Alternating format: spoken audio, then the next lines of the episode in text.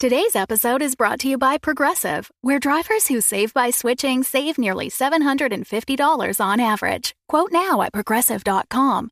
Progressive Casualty Insurance Company and Affiliates. National average 12-month savings of $744 by new customers surveyed who saved with Progressive between June 2022 and May 2023. Potential savings will vary. Hi, I'm Ryan Laplante, and I'm one of the crazy founders of Dum Dums and Dice, the production company that's made the video you're watching or the podcast you're listening to right now. Now, we're clearly busy. We're producing 4 weekly podcasts, Dum Dums and Dragons, Blood and Syrup, The Mythos Mysteries, and Warhammer 40,000, The Valentine Heresy, as well as 4 event podcasts with mini-series releases at staggered intervals, Curse Code and Crown, Dumb Scum and Villainy, One Shots, and the Bad Movie Review Show, Garbage Town the Movie Podcast. But we want to take this time to invite you to become a part of our company and a part of our Patreon at patreon.com/dumbdumbdice. You can get access to our Discord, access to exclusive DM and character chats. You can get the chance to name characters in our shows. You can even become a recurring NPC and hear yourself interacting with our characters each week through the voice of Tom. You can become a patron for as little as $1, and there's great value for you at even that level. So please join the Dum Dums and Dice family and help us make even more content in a way that you are guaranteed to love. That's patreon.com/dumbdumbdice. DUMBDICE. So let's do something dumb together, and thanks for being part of our stories. I am Executron, god of merchandising, and I came into existence because Dum Dums and Dice has its own merchandise. That's a god pod, get it? Dice? Merchandise? Anyways, you can get t-shirts, hoodies, spiral notebooks, clocks, wall art, throw pillows, bags, and even stickers emblazoned with your favorite Dum Dums and Dice characters and their catchphrases. Go to redbubble.com/people/dumdumdice. That's DUMBDICE. One more time for the mortals in the back. redbubble.com/people/dumdumdice. Get your merchandise today. Welcome back, children of the night, to Blood and Syrup, a Vampire the Masquerade live play podcast. I am your host, Count Vlad von Lestat, drinker of blood, keeper of the chronicle, and all around the spooky dude. The Coterie have arrived at Elysium and found themselves at the center of attention. Ridley used his street smarts to find an armed robber to palm for information. Everett almost ate another vampire, which would have got him decapitated, and Iris discovered an unlikely ally who helped keep Everett undead before the prince drew all eyes to Iris and the Coterie. Abandon hope, all ye who listen here. Iris, you feel the eyes of every kindred in the room turn to look at you. As we said at the end of the last episode, you're used to being famous, but this is the first time you've been vampire famous. And that's an entirely different sort of experience and feeling. As you kind of quickly glance around the room, you see all manner of reactions to the prince calling you out specifically and calling out your coterie specifically. You see from some of the older kindred, who you can tell are older largely because of the weird archaic, say costumes for lack of a better term, they're wearing. You see looks of derision, some looks of envy, some just like completely unhidden loathing that an upstart would be given such attention. And of course, amidst all of this, you also see Azaria and her Coterie Noel just kind of giving you like little like quiet like nods of like fuck yeah. But you can start, and again, knowing kind of social circles and how a lot of status play works, I think you're getting the sense that you can see a pretty clear division in this room between what could be considered the old guard and the sort of up-and-comers like the Tyrell Coterie. The up-and-comers seem pretty excited that someone like them is getting the shout-out. Some of the more established kindred who have likely been sort of scratching at the ceiling, trying to get up in higher into the Camarilla are clearly envious.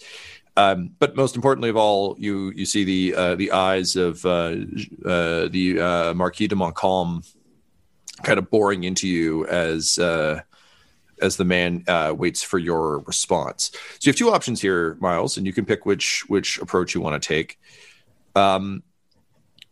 You can either respond directly to the prince, or you can attempt to kind of try and win the room over in some way, shape, or form. Or you can try and do both at the same time. It's kind of up to you.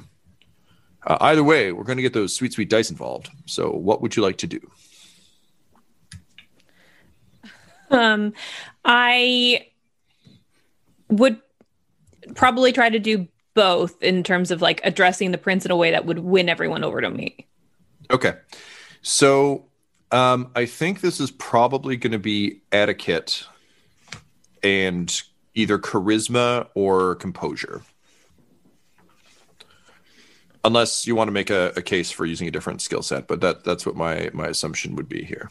Mm-hmm. Yeah, that makes sense. Yeah. Also, it's been, dear listeners, it's been a hot second since we played this system, so get ready for some, like, wait, what the fuck? How does this work again? So it's been, like, I think we last played last year, so... It was December 9th. It is now January 17th. Shaved twice. No. Tyler has a long beard. That's the joke for the audio listeners. Well, I think just saying I've shaved twice means the time has passed. As well. That's what Battlestar Galactica taught me. 4 successes. 4 successes. Okay, yeah, you are successful in your attempt. You can either roleplay it, Miles, or you can describe how you think you go about that. But either way, I'd like to hear what your concluding statement is as Iris. But feel free to approach it either way. Honey, I'm so sorry. I forget what he had said to me that I'm totally responding to. The prince had asked you if you specifically, in what he called the Dun Coterie, how far you were willing to go to gain control of the West End of Montreal. The prince has just declared that the Age of the Sabbat in Montreal is over, which has been pretty much the lay of the land since Montreal was founded, that the Camarilla is here and that Montreal is open for business. So part of this Elysium is to carve up Montreal into new territories as it falls under the sway of the Camarilla. Now, it is important to note, A, Montreal is currently exploding outside. So it's not like, this is an easy transfer. This is very much we're here to kind of create a new kingdom. But B,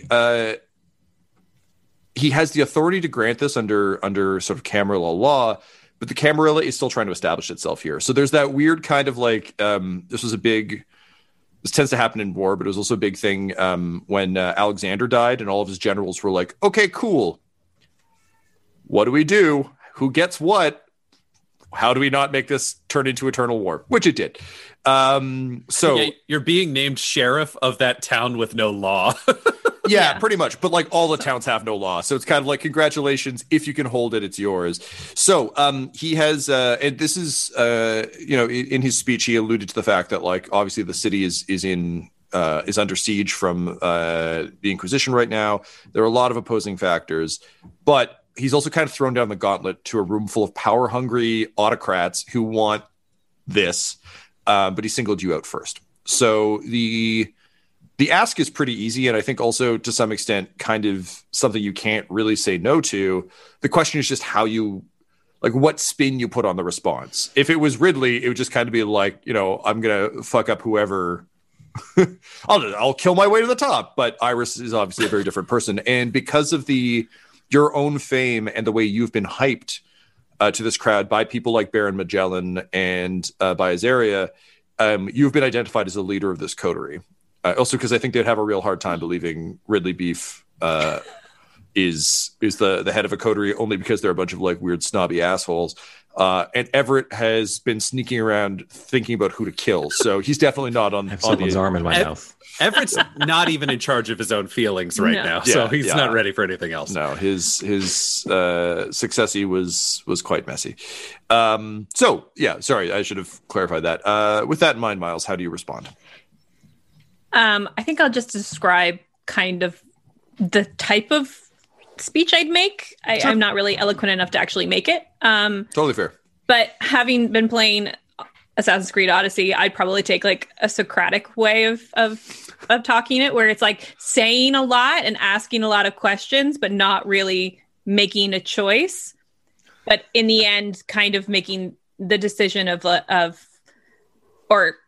the idea of unity and coming together and showing power against those who want to destroy us, and making it like us a collective and kind of trying to quell factions. Okay, I like that. So based on the amount of successes you rolled, I think the way that plays out is some of the older vamps who were giving you the side eye relax a little bit, because in your version of this, you're actually making room for them, which isn't something a lot of kind of like upwardly mobile kindred tend to do. It's usually like, it's about me. You know, it's Kanye West giving Kim Kardashian a hologram of her dead father and then just having that hologram talk about Kanye West. You, on the other hand, have opened it up and have made them part of it, but also have, I think, by re-evoking the Sabbat and re-evoking the Inquisition, you've kind of, I think, set an interesting tone, which is like, yeah, we're going to take the West End, but we're all going to have to take Montreal. So there's still some people who hate you, make no mistake, but you've quelled some fears, I think particularly with the older vamps, that you're just another like fucking young gun, low generation upstart who's just here to like wreck things for the proper people. Also, the Socratic method thing sits pretty well with them because they're like, oh, at least she can speak the proper language. So there's some heads nodding and generally some good reactions.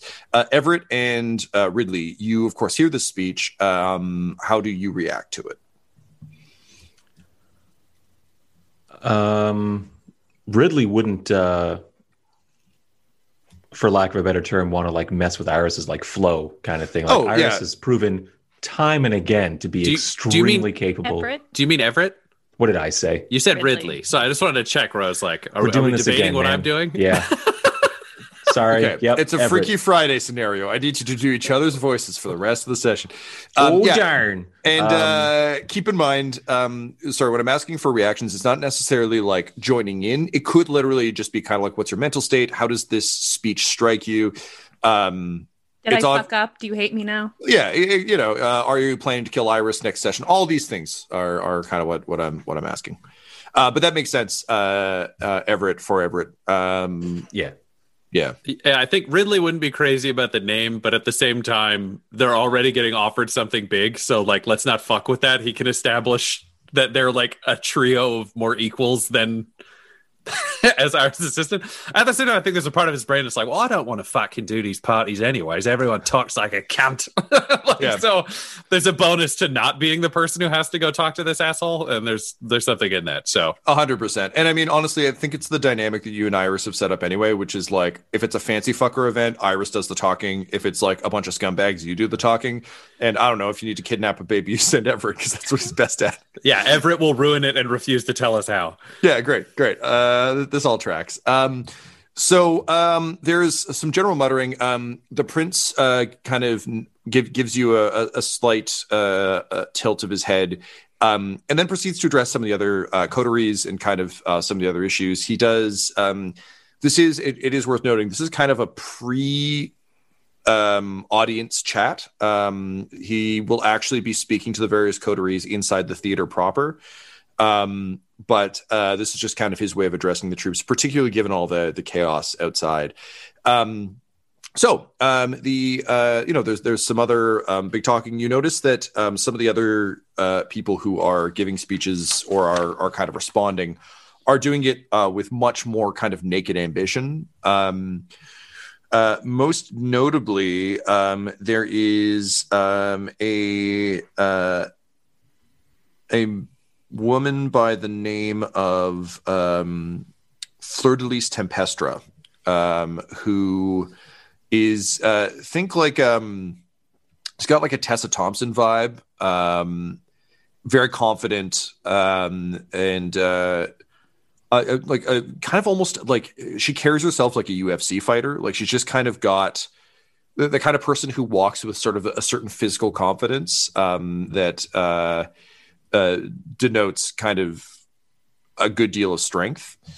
And yeah, she and her coterie are very eager to get involved. And her speech basically takes the opposite tact to yours, where yours was very much it's an us situation.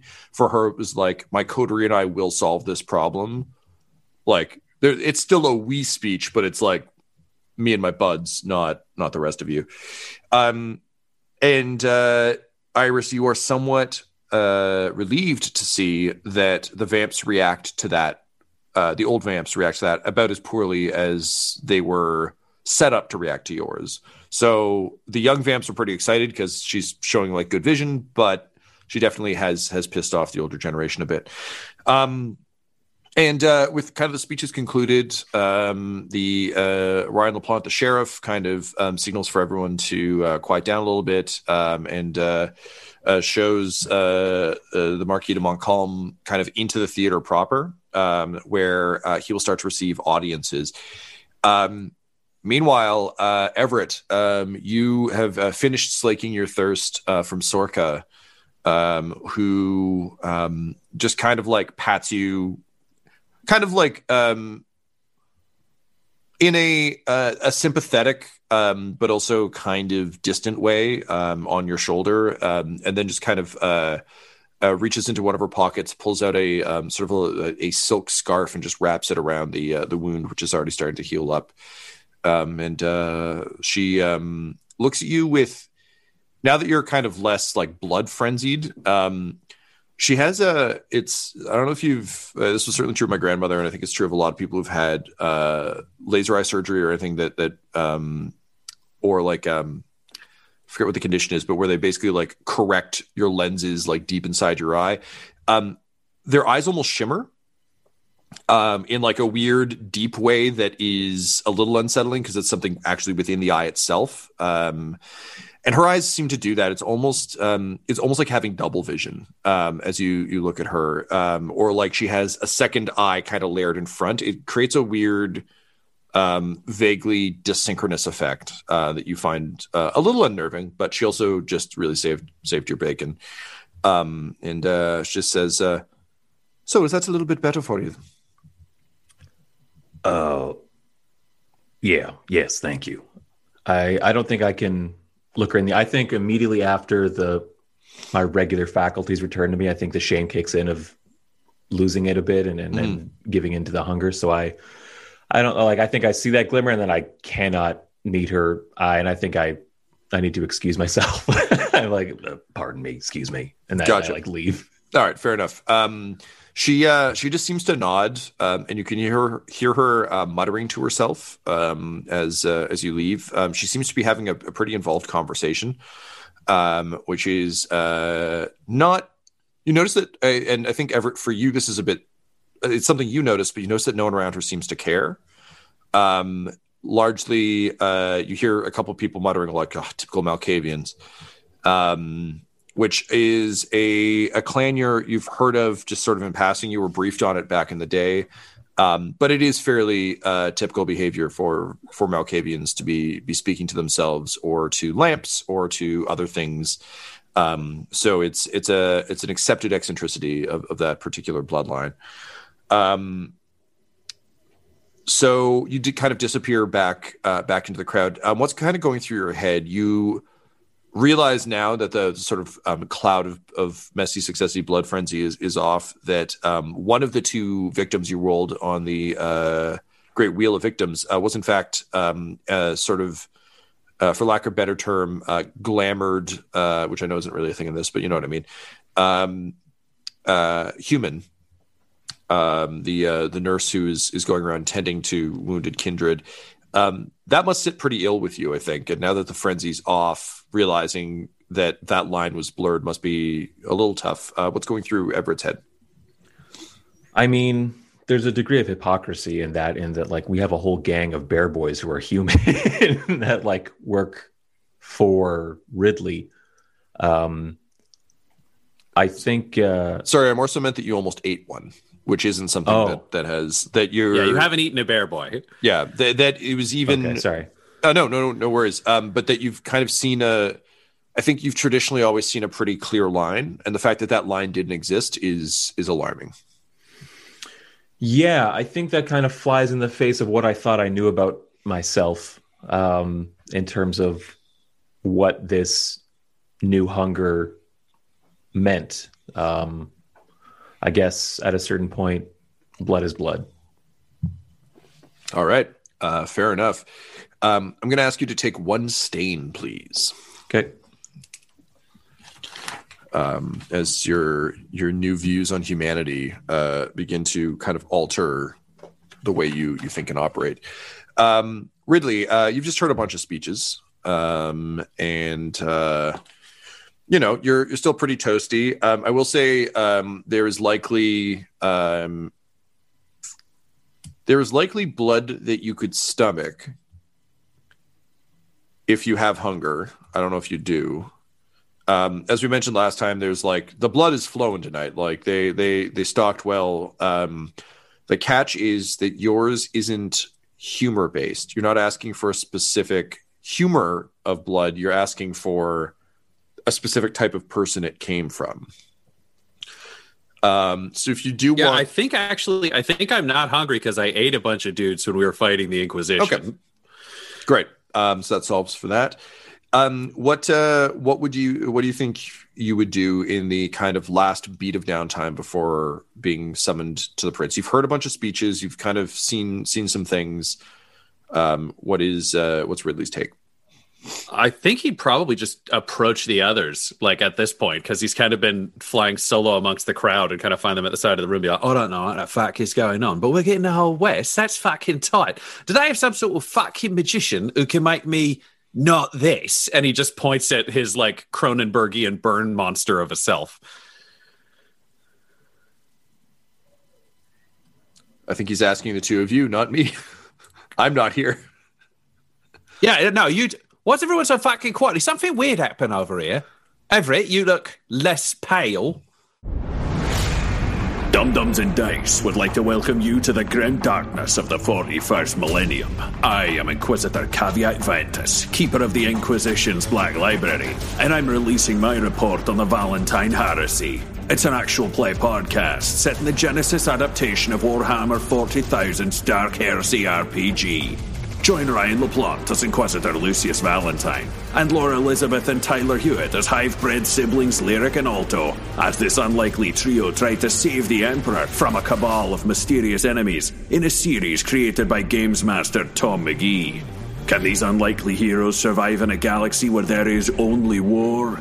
Find out in the first episode of Warhammer 40,000, The Valentine Heresy. Available now.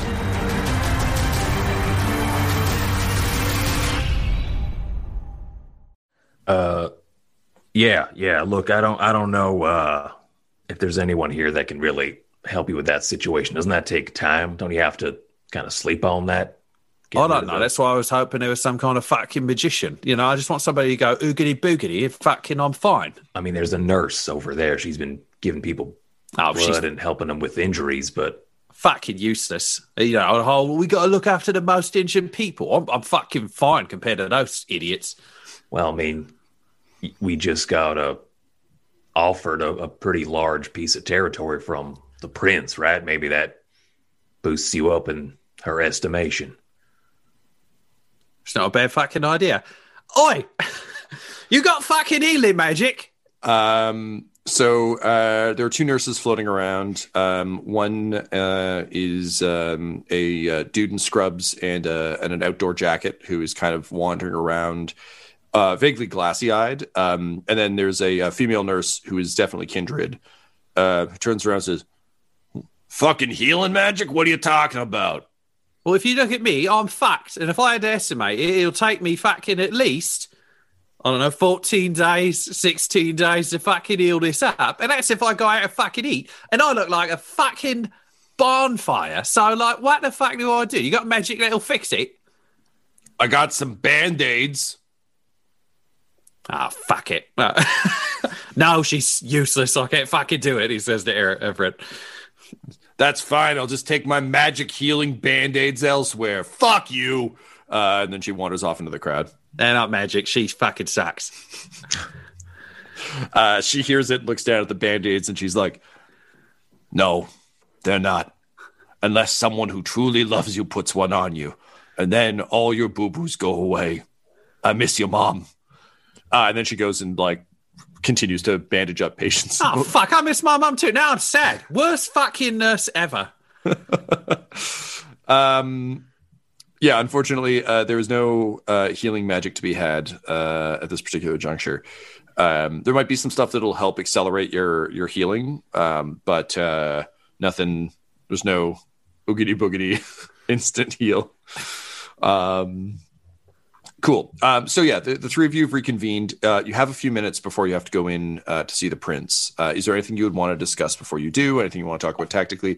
He did ask how far you're willing to go. So it's not like he's just going to give it to you. There will clearly be an ask. But you're not quite sure what it is. The other thing worth considering for the three of you specifically is there's been no mention of the Bouchards.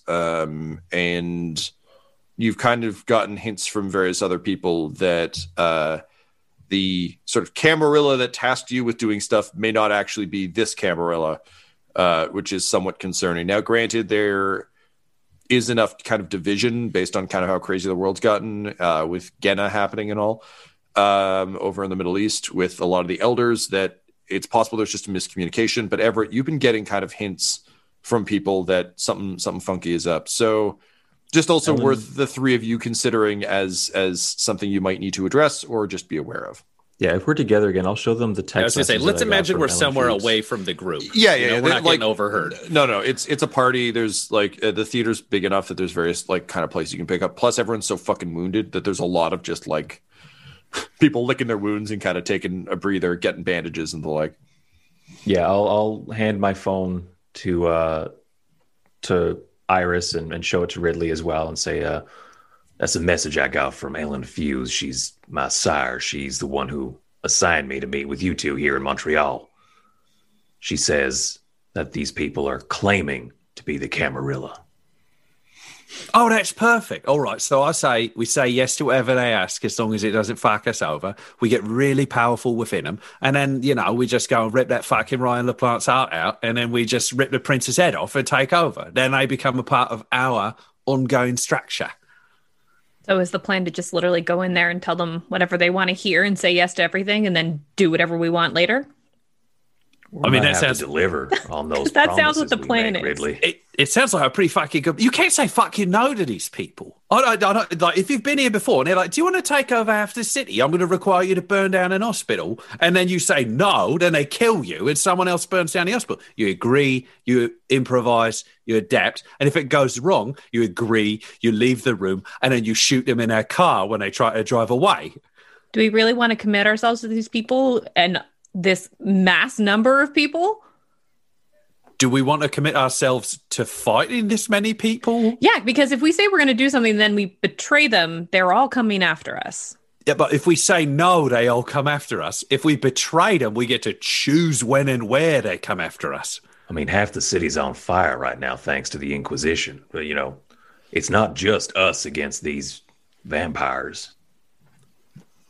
The Inquisition just killed my fucking friend. The Inquisition is not someone we could team up with. I'll tell you that right now. If the options are this or the Inquisition, I'm fucking joining these cunts. I don't even care what they do. I'm just saying we're not the only ones opposing these vampires. I'm not saying we have to join them. I'm saying we're not alone. It's not the same. So you want to... Okay, then what's our plan when we go in? Because right now they only want to fucking talk to Iris. So there's not... I don't think they're going to welcome, like, it's not Dragon's Den, where they're like, why don't you come in, pitch what you'd like, and then go talk to the wall about the offer. Like, how do we know what we're all agreeing to or don't agree to? Otherwise, we're just saying Iris drives a bus. Do we just want to say Iris drives a bus? I mean, when it comes to this kind of stuff, Iris handles herself quite well. Do you know what? I totally agree. Iris, Everett, and I both agree that you should make the decision for the group. Great. Thanks, guys. Now, is that an example of you agreeing and then going to tear my head off later? Or Iris's head off, for that matter? Well, as long as we all agree that we're now committed to this path, then I can explain my reasoning. But it's only right now. Okay, I feel like it would behoove us to actually, even if we're not going to honor anything we say in there, have a line that we draw so it does seem like we legitimately have values that and lines that we won't cross. So I'm going to go to Ridley for this one because he has the higher tolerance for doing things. What is the line that you cross if they ask us to do it? We won't do. Well, I mean, we don't want to kill a bunch of fucking unrelated people. It won't help us. It'll gain a bunch of fucking heat, and it causes problems. They want us to go to war with vampires? Fuck yeah. They want us to go to war with the Inquisition? Fuck yeah. They want us to go to war with the cops? I mean, I'd be like, what if we don't? But we could do it. But if they're like, we need to start, I don't know. It sounds like Sabbat shit from what I know, but like, we don't want to fucking terrorize innocent people, fucking eat people off the streets, like torturing innocent people's fucked. Like, that shit, no. But like all the other shit that lets you take over somewhere and run it effectively, yes. That'd be what my gut would say. Okay. Everett, do you have any lines you'd like to draw, given that your moral compass is drastically different than theirs? Yeah. Honestly, short of killing vampires, and even then, only certain vampires, I'm not too comfortable with murder beyond that. Even the Inquisition is a weird gray space because I know almost nothing about them. They're not fucking a gray area. They fucking killed my fucking best friend who owned that fucking bar, whose name I have to look up because I'm also... TJ Malone, you're so upset. Yeah, TJ Malone, and I fucking suck. You know, I'm so upset I can't even remember his name. I just picture his fucking corpse. You shot fucking police officers today. The Inquisition are the fucking bad guys. They'll kill me, they'll kill Iris, and they'll kill you. Is your secret that you're in the fucking Inquisition? Nope. Good! Because they're not fucking grey area. We fucking kill all of them. We take their heads and we remove them from the body and the guts come out. You know, knife goes in, guts come out, fucking the old Inquisition. Is that it, though? Like the Inquisition killed the bartender and now the whole Inquisition has to get wiped out? Like, yes! I think I'm with Ridley on this one. I think if we don't defend ourselves, we will get hunted. Yeah, they also kidnapped her brother. And that's why she's got fucking demon powers because they fucking pumped her full of hell or something. Look, I really, I'm really not on my game tonight. I think that's been pretty clear. I was shot in the head earlier. That wasn't super. And Iris here just helped me. I don't know the full details, but she helped me keep from making I think what was a big mistake based on the context clues earlier this evening. What mistake? It's not important right now, but... you whitewash all these fucking things that are clearly important. What the fuck is going on? Iris, why don't you tell me what's going on? Because clearly you know what happened.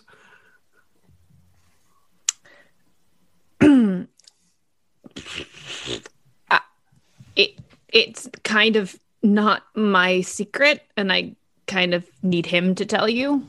Wait, so now you're both... we agreed no fucking secrets between at least the fucking two of us. Everett, do you have something to tell Ridley? Just that tonight I'm not really in... I'm not feeling like I'm in a good position to be making choices on what lines I can and cannot cross. So... I don't think I have anything to add here. So you're not going to reveal your secret at this time. Is that correct? That's correct. Yeah. Iris, I just want to be clear. The secret that you know, will it get me killed at some point if I'm not aware of it? Like I've been told, it will.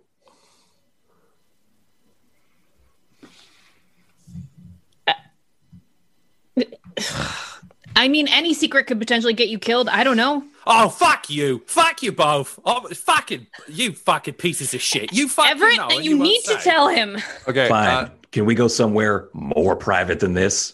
The three of you pile into a bathroom, like one of the sort of large accessible bathrooms, and lock the door. So you're standing in a small, well-lit, well-appointed bathroom. Great. I take up my revolver and I empty the regular bullets and I put in silver bullets. I close it and I slide it like across the countersinks, like over to Ridley and Iris. And I say, I eat vampires. This episode of Blood and Syrup features the voices of Ryan Laplante at the Ryan Laplante on Twitter, Tyler Hewitt at Tyler_Hewitt on Twitter, Megan Miles at Meggie Miles on Twitter, and storyteller Tom McGee at McGeeTD on Twitter. This episode's sound was edited and mixed by Laura Hamstra, and all of Dum Dums and Dice's logos are by Decapitated Markers at Decapitated Marker on Twitter, that's MRKR. Our theme songs are What's Really Going On Right Now by Chase Allen Willis, and Traffic by Kai Angle, and all our ads use the tracks No Control and Chiefs by Jazzar, that's JAHZZAR. All of their music is available on freemusicarchive.org. When it comes to Dum Dums and Dice, you can visit our website at dumdumdice.com. Our Twitter and Instagram are at dumdumdice, and on Facebook at facebook.com/dumdumdice. We've also got merchandise at redbubble.com/people/dumdumdice, and most importantly, you can join our Patreon of Darkness at patreon.com/dumdumdice. That's DUMBDICE. Sleep well, children of the night. Spooky. Dum Dums and Dice has to give a special thank you to the supreme beings of our Patreon at this time: Christian Menicola, Long Long, the Half Blind Prophet, James Quayar, Charles Grams, Christopher Little, Sue One, George Dolby, One True Artistry, Orion Birchfield, Lord Abradovic, Noel Lewis, Scott Garland, Anthony Griffin, Chet Awesome Laser, Jordan Neesmith, Benjamin V, Gavin and Abby McDonald, Taryn Hefner, and Jill and Noel LaPlante. If you want your name to be added to this list, you can join our Patreon too at patreon.com/dumdumdice. Thanks to them, and a little bit of thanks to you. The Fable and Folly Network, where fiction producers flourish.